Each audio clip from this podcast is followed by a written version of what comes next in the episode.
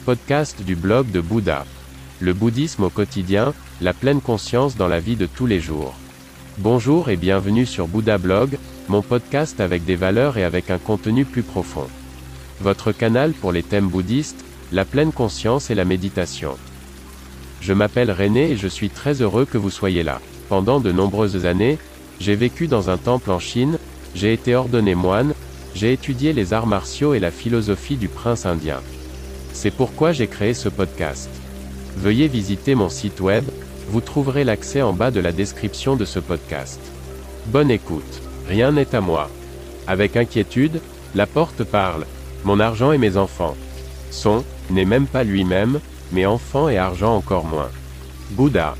Rien ne nous appartient, même la saleté sous nos ongles ne nous appartient pas.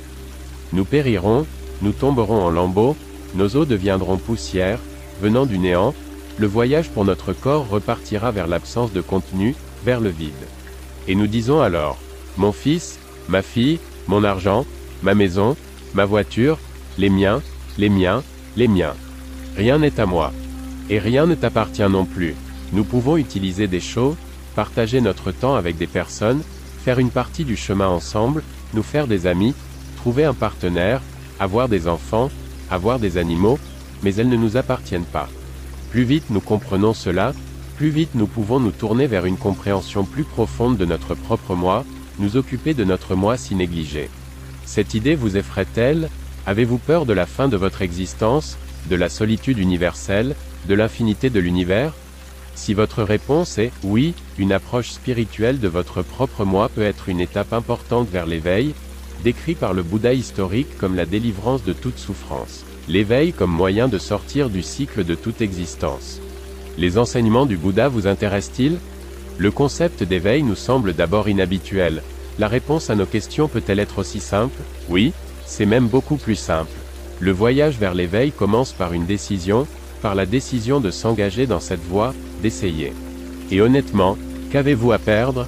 Si le voyage ne vous plaît pas, vous pouvez toujours faire demi-tour, prendre une nouvelle décision chaque jour. Le bouddhisme n'est pas une croyance, mais une philosophie, Bouddha n'était pas un dieu et ne voulait pas être adoré. Pour devenir bouddhiste, vous n'avez pas besoin de faire une profession de foi, mais de vous intéresser à une vision du monde, de considérer les enseignements de Bouddha. Réfléchissez un peu, rien ne nous appartient, tout est éphémère.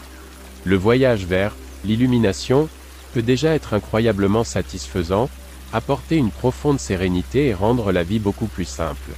Cela vaut la peine d'essayer, vous ne pensez pas? La propriété, c'est le vol.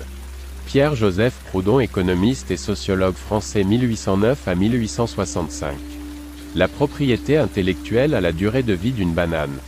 Bill Gates, entrepreneur, programmeur et mécène américain, né en 1955.